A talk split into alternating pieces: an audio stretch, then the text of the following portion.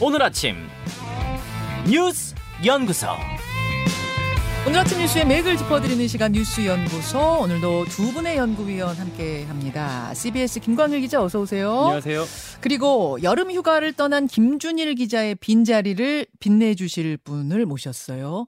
김준우 변호사님 어서 오십시오. 네, 처음 인사드리겠습니다. 김준우 변호사입니다.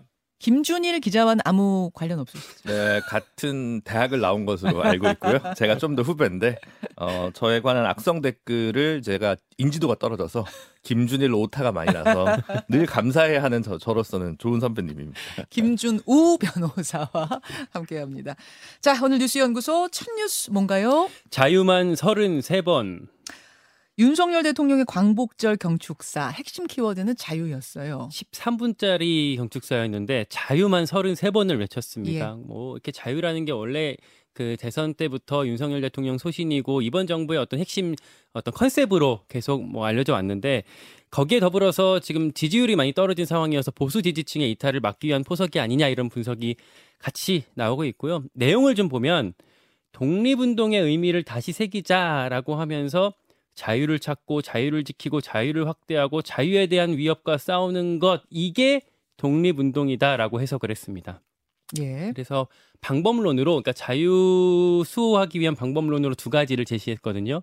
하나가 이제 한일 관계, 하나가 북한의 비핵화였는데 네. 먼저 이제 한일 관계 관련해서는 일본을 이제는 힘을 합쳐야 하는 이웃이라고 규정을 했습니다. 음. 그러니까 뭐 관계를 좀 풀어보자 이런 얘기고 네. 구체적인 건 없었는데 의지를 나타냈다 정도로 볼 수가 있을 것 같아요. 하면서 어 1998년 김대중 오부치 선언을 같이 언급을 했고요. 어, 반면에 일제 식민지배 뭐 과거사 아까 오프닝에도 얘기했지만 그런 현안들은 언급이 되지 않았습니다. 딱 한 번 그 한일 관계가 시대적 사명을 향해 나아가면 과거사 문제도 해결될 수 있다 이런 원론적인 말로 퉁치고 넘어갔고요. 이렇게 일본 그 한일 관계가 하나가 있었고 또 하나 큰 얘기가 어, 비핵화 관련해서 예. 담대한 구상을 꺼냈습니다. 자, 그러니까 어제 이제 뭐 두 가지 큰 축이었던 것 같아요. 하나가 일본에 대한 문제, 하나가 북한에 대한 음. 문제였는데 일본에 대해서는 김대중 오부치 선언을 계승하자. 요것이 이제 핵심적인 음. 내용이었고. 어, 대북 관계 관련해서는 담대한 구상이란 말이 나왔는데 어떤 게 담대한 구상인 거예요? 그러니까 이게 예전에 취임사 때부터 담대한 계획이라고 해서 이제 이제 공지가 됐었는데 그게 조금 더 구체화가 얼마나 담길까가 이제 주목이 되고 있었거든요. 예. 그거를 이제 구상이라고 바꾼 건데 그러면서 이제 어제 했던 얘기가 북한이 실질적인 비핵화로 가면 우리도 식량 공급이나 에너지 인프라, 뭐 의료 서비스 이런 것들을 단계적으로 지원하겠다라고 했어요. 음. 원래 이제 보수 정부에서는 아 이렇게 좀 뭐 이렇게 선 이렇게 했던 거랑 단계적이라는 게 이제 추가가 된 거거든요. 그러니까 포괄적으로 다 끝나고 나야지 뭘 이제 주겠다라는 것과 단계마다 뭔가 지원을 해주고 선물을 주는 건 다른 건데 예. 어제는 단계적이라는 말을 쓴 거죠. 네. 다만 이제 이런 원칙을 되풀이하는 걸로 북한을 끌어낼 수 있겠냐 네. 어, 분위기를 바꾸긴 어려울 거다라는 지적이 전문가들 사이에서 나오고 있습니다. 자, 이제 두 가지가 큰 축이었어요. 김준호 변호사는 어떤 부분에 주목하셨습니까? 일단 취임 99일밖에 안 됐으니까 예,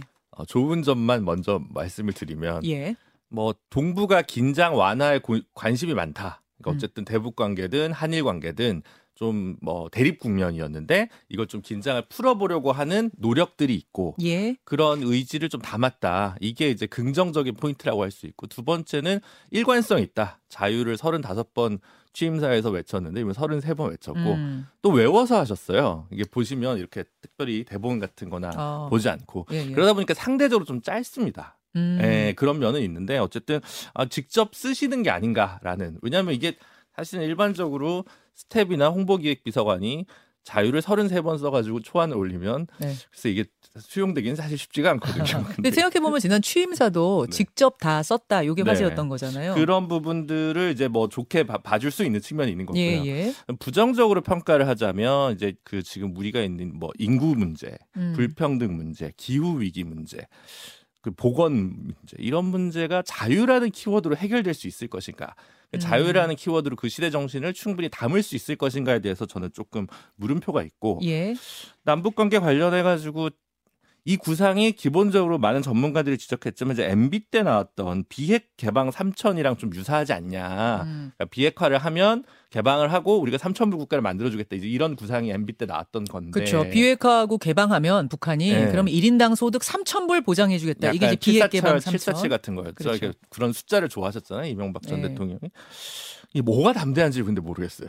어. 그러다 보니까 왜 재방송 갖고 담대하려면 조건 없이 한꺼번에 이렇게 가야 되는데 단계적으로 지원하겠다면 단계적과 담대하는 뭔가 좀 키워드가 맞지 않아서 음. 제가 볼 때 그 담대성을 절 높이 사기가 좀 어렵다라는 생각이 들었고 한일 문제는 이제 오부치 선언 그 김대중 오부치 선언에서는 이제 어느 정도 원래 한일 관계와 관련해서 어, 일본의 사과가 전제된 부분이기 때문에 네. 우회적으로 그렇게 얘기를 했지만 그래도 직접적인 그, 그 한일 문제 에 대한 언급을 좀 회피한 부분에 대해서는 이용수 할머니라든가 이런 분들이 어제 벌써 좀 어, 문제가 있다는 비판적 의식이 많이 드러났기 때문에 그런 부분들이 좀 경축사의 아쉬운 부분 아닌가 음. 싶습니다.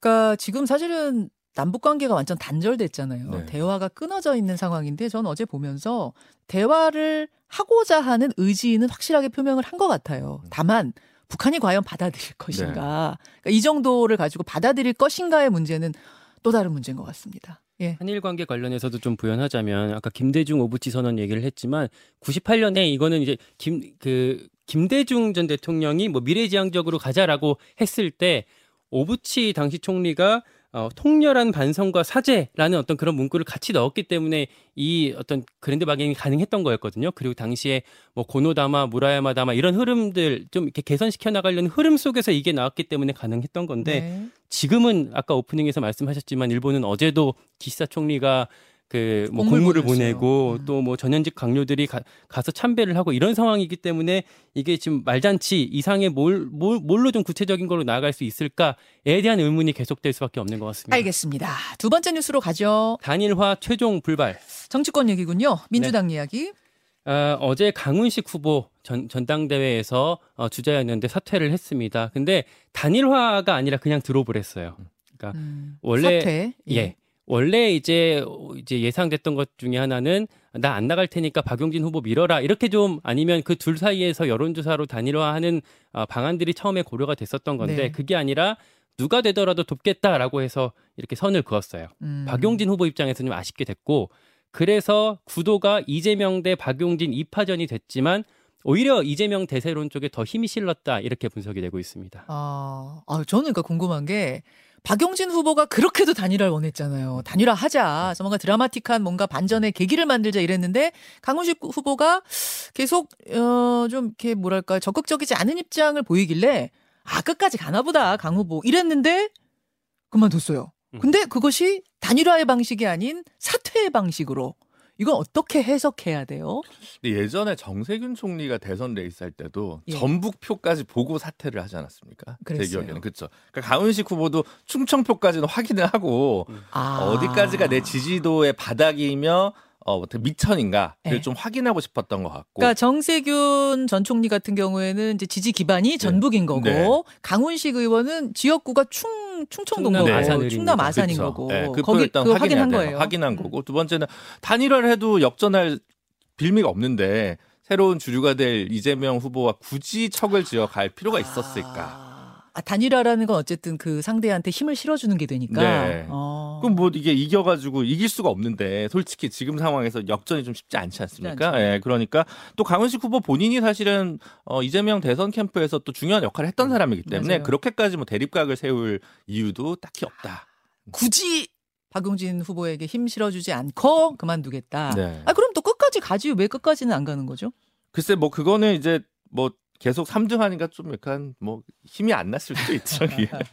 전국체전도 아니고. 직접 한번 제가 뭐 인터뷰를 또 조만간 근데 한번 강훈식 의원 입장에서는요. 네, 어쨌든 그 소위 강강박박 중에서 가장 인지도가 떨어졌는데 이번에 어, 본선의 3위 안에 컷오프 안에 인하는 것만으로도 맞아요. 본인의 정치적 지분은 충분히 잃은 거 없어요. 네, 예. 강훈식 후보로서는 많은 걸 얻은 저는 경선이었다는 생각이 들어요. 그 당시에 이제 조직표를 확보하면서 그렇게 갈 수 있었던 것 같고 앞으로 일정을 좀 살펴보면 돌아오는 주말에 이제 호남 경선이 있고요. 그 다음 주에 수도권까지 하면 모든 게 다 끝납니다. 음흠. 근데 여기 이제 호남과 수도권의 대다수의 당원들이 있고 그 앞에 지역에서 사실 그 투표율 자체가 많이 떨어졌었기 때문에 어 해서 산술적으로 보면 박용진 후보가 역전을 하는 게 아예 불가능한 건 아닙니다. 네네. 근데 이제 어, 흐름이 이제 그렇게 가고 있다라는 거고 마지막 하나 봐야 될 관전 포인트는 친문이 어떻게 결집을 하냐 마냐. 음. 그 전에는 워낙에 이제 이재명 그러니까 비 이재명의 힘이 안 살기 때문에 친문계 얘기를 들어봐도 이재명 당 대표가 될 거를 상정하고 그 다음에 우리가 안에서 어떻게 좀 싸우거나 할지 이런 것들을 고민하는 과정이 있었는데 네. 이제 이파전이 되면서 혹시 이 친문 그룹이 박용진 후보한테 힘을 실어줄지 아, 아닐지 요것만 마지막에 좀 지켜보면 될 것 같습니다. 예. 단일화 변수가 사라졌으니까. 신문그룹은 이번에 이제 강병원 의원한테도 크게 움직이지 않았던 걸 보면 음. 이번 선거는 좀 넘어가는 선거로 좀 보고 있지 않나라는 생각도 많이 들고 예. 결론적으로는 이번에 사면이 불발됐습니다만 결국은 김영수 지사 때문에 향후 어떻게 될지가 민주당의 관전 포인트겠죠. 맞아요. 네. 네. 맞아요.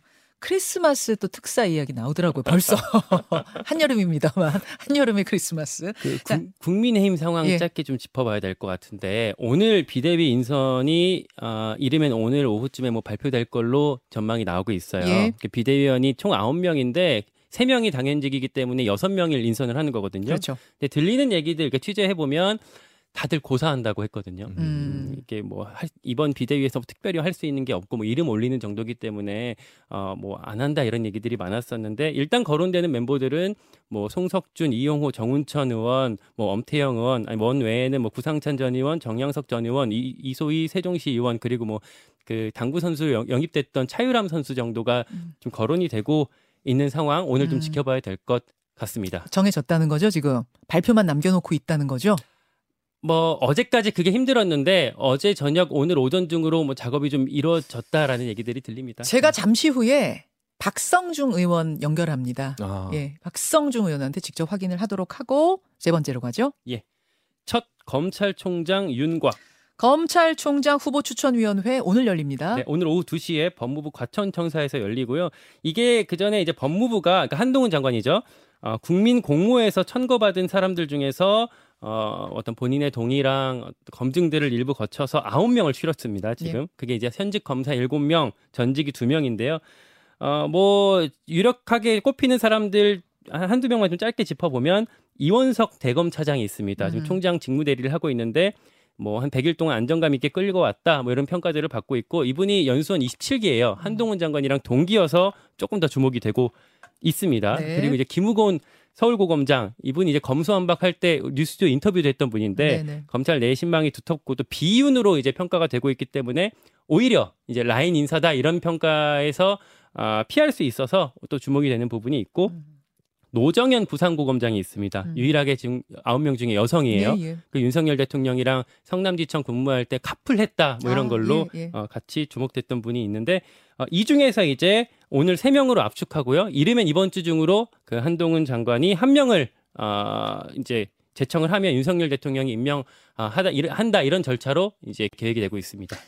김준일 변호사님. 네, 어쨌든 생각보다는 좀 늦어진 거잖아요. 그렇죠. 검찰을 너무 잘하는 대통령의 검찰총장 인선이 늦, 늦어졌다. 음. 그건 사실은 이제 한동훈 장관을 전격 검찰총장이 아니라 법무부 장관 발탁을 하면서부터 이게 소위 기수 문화 때문에 꼬일 수밖에 없었던 지점이 하나가 아. 있었을 것이고요. 두 번째로는 사실 이게 뭐 그- 그런 얘기가 흘러나오는데 윤 대통령과 한동훈 장관이 원하는 인물이 조금 다르거나 의견 조율에 조금 시간이 약간 음. 아, 그런 걸렸다라는? 예, 그런 얘기도 있었던 어. 거거든요. 그리고 이제 세 번째로는 고사하는 사람들도 있었던 거 아니냐. 어, 어. 뭐 이게 약간 너무 이제 기수 때문에 이런 문제인데 예. 그래도 아무리 그래도 뭐 검찰총장을 마다하려고 하는 분들은 많지는 않으니까 그렇긴 한데요. 그래서 그런 것들이 마지막 결과적으로 뭐 그거는 어떻게 조율되는지 저희가 알 길은 없습니다만 뭐 말- 지금 김광희 기자님 말씀해주신 인물분들 중에 뭐 크게 무리 없으면 인선되지 않을까. 싶습니다. 지금 이제 취임 100일인데 차 장관급이 4명 공석이었잖아요. 공정거래위원장, 교육부 장관, 복지부 장관, 공정거래위원장, 검찰총장까지 4명 네. 공석인데 이제 한 명은 그럼 발표가 되는 거예요. 네, 그렇죠. 예, 예. 그러니까 사실은 이 분들부터 좀 인선을 빨리 정리를 해야 되는데 음. 자꾸 뭐 산하 기관장이 코드 때문에 나가야 된다 이렇게 얘기하는 게 저는 좀 안 맞다고 봐요. 그러니까 지금 있는 자리부터 빨리 채우시는 게 지지율 회복의 첫 걸음이다. 여기까지 예, 뉴스연구소 두 분 수고하셨습니다. 고맙습니다. 감사합니다. 김현정의 뉴스쇼는 시청자 여러분의 참여를 기다립니다. 구독과 좋아요, 댓글 잊지 않으셨죠? 알림 설정을 해두시면 평일 아침 7시 20분 실시간 라이브도 참여하실 수 있습니다.